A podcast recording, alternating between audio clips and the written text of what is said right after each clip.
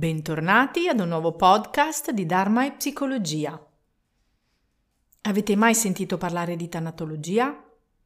La tanatologia è una parola che deriva dal greco thanatos, morte, e logos, discorso o studio.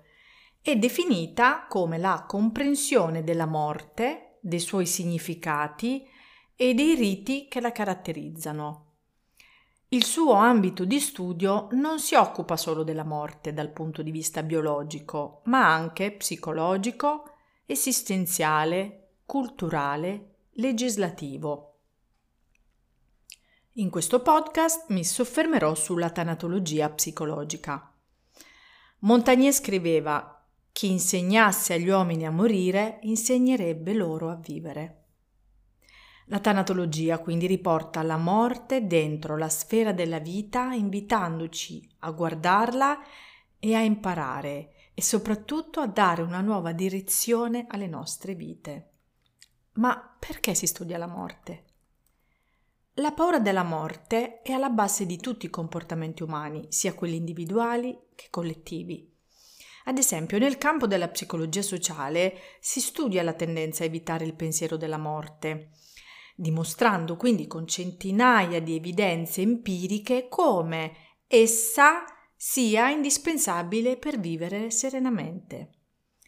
L'uomo infatti è l'unico animale cosciente di dover morire e poiché come tutti gli animali ha paura della morte, per poter sopportare tale condizione esistenziale e quindi non essere paralizzato dall'angoscia, non può che relegare nell'inconscio la consapevolezza della finitudine. Ecco la dimostrazione delle evidenze empiriche di cui parlavo po- poco fa di come essa sia indispensabile, quindi un po' lo spostamento per poter vivere serenamente. Parlare e studiare la morte aiuta ad aumentare la consapevolezza di sé aiuta a aumentare anche consapevo- la consapevolezza delle dinamiche correlate alla morte e alle varie fasi del fine vita, perché la morte è inevitabile e qualsiasi tentativo di ignorarla o evitare questo fondamentale aspetto così strettamente connesso alla vita ci condanna ad una visione superficiale dell'esistenza stessa. Una chiara e corretta consapevolezza della natura della morte può farci vivere, invece, senza paura, con forza, con chiarezza di propositi e, perché no, anche con gioia. Purtroppo viviamo in una società che ha messo fuori dalle relazioni quotidiane l'esperienza della malattia, della fragilità e se ci pensate, da alcune generazioni non si muore più a casa. Tutto ciò che concerne il morire è stato affidato alle pratiche della tecnica medica, piuttosto che a quelle degli affetti e della ricerca interiore. La morte quindi da un lato relegata in istituti e ospedali e dall'altro spettacolarizzata dai mass media che contribuiscono a incrementare la percezione che il decesso sia conseguente a eventi eccezionali o violenti. Cosa succede? Quindi questo porta all'assenza di un discorso maturo intorno ai significati del morire e ciò deriva proprio dall'assenza di questa esperienza condivisa. Questa condizione ha mutato il rapporto che abbiamo con la morte, tanto da crearne un tabù a riguardo. E ciò che potrebbe invece aiutarci sarebbe proprio andare a recuperare una dimensione di consapevolezza al riguardo, ad esempio con la Death Education, ovvero attraverso corsi e formazioni di, educazio- di, edu- formazione di educazione alla morte. Cosa vuol dire educare alla morte?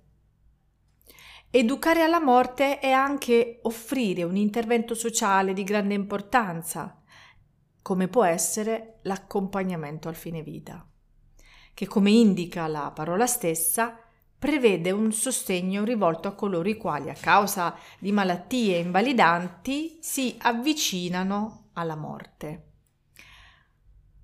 lo ammetto, non è un percorso semplice e proprio per questo farlo con il supporto di, uno, uh, di un terapeuta preparato anche in argomenti spirituali può aiutare a gestire le angosce che sopravvengono in questa fase così delicata che è il passaggio dalla vita ad un'altra dimensione. E voglio ricordare che spiritualità non è religione, ma vuol dire contatto con la propria natura interiore e la propria visione di vita. Anche un ateo, un ateo può essere altamente spirituale. La morte è una fase delicata del percorso e spesso è considerata un tabù che spostando quindi dalla coscienza non fa più paura, quindi facciamo fatica a parlarne e di conseguenza diventa più difficoltosa la fase di elaborazione del lutto che segue poi la perdita del proprio caro.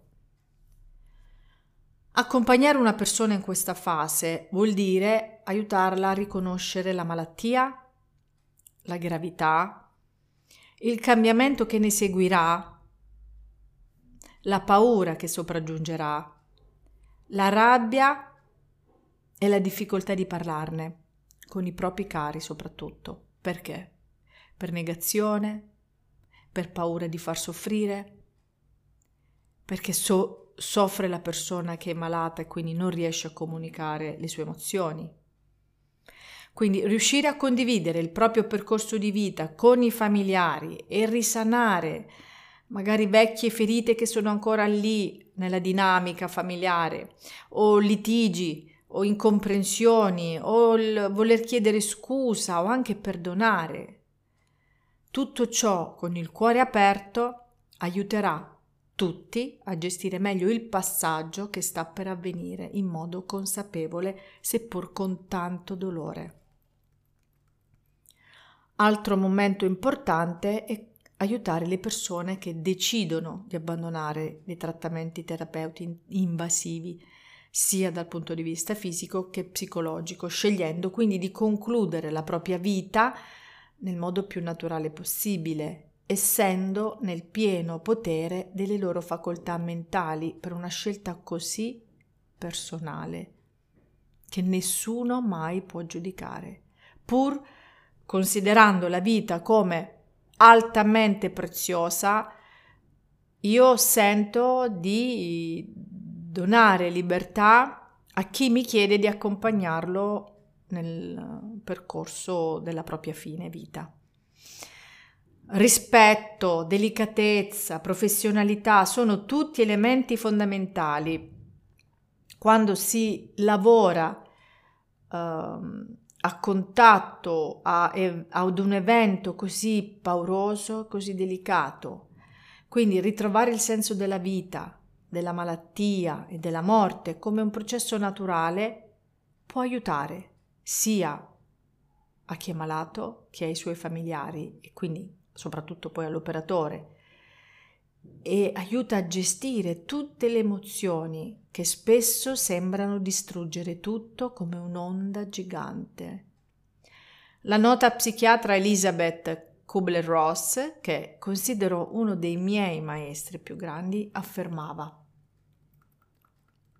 quando portiamo a termine il compito che siamo venuti a svolgere sulla Terra, ci viene permesso di lasciare il corpo il quale imprigiona la nostra anima proprio come un bozzolo di seta racchiude la futura farfalla. Una volta arrivato il momento, possiamo andarcene ed essere liberi dal dolore, dalla paura e dalle preoccupazioni, liberi come una bellissima farfalla. Grazie per aver ascoltato un altro podcast di Dharma e Psicologia che tutti gli esseri dell'universo possano essere felici.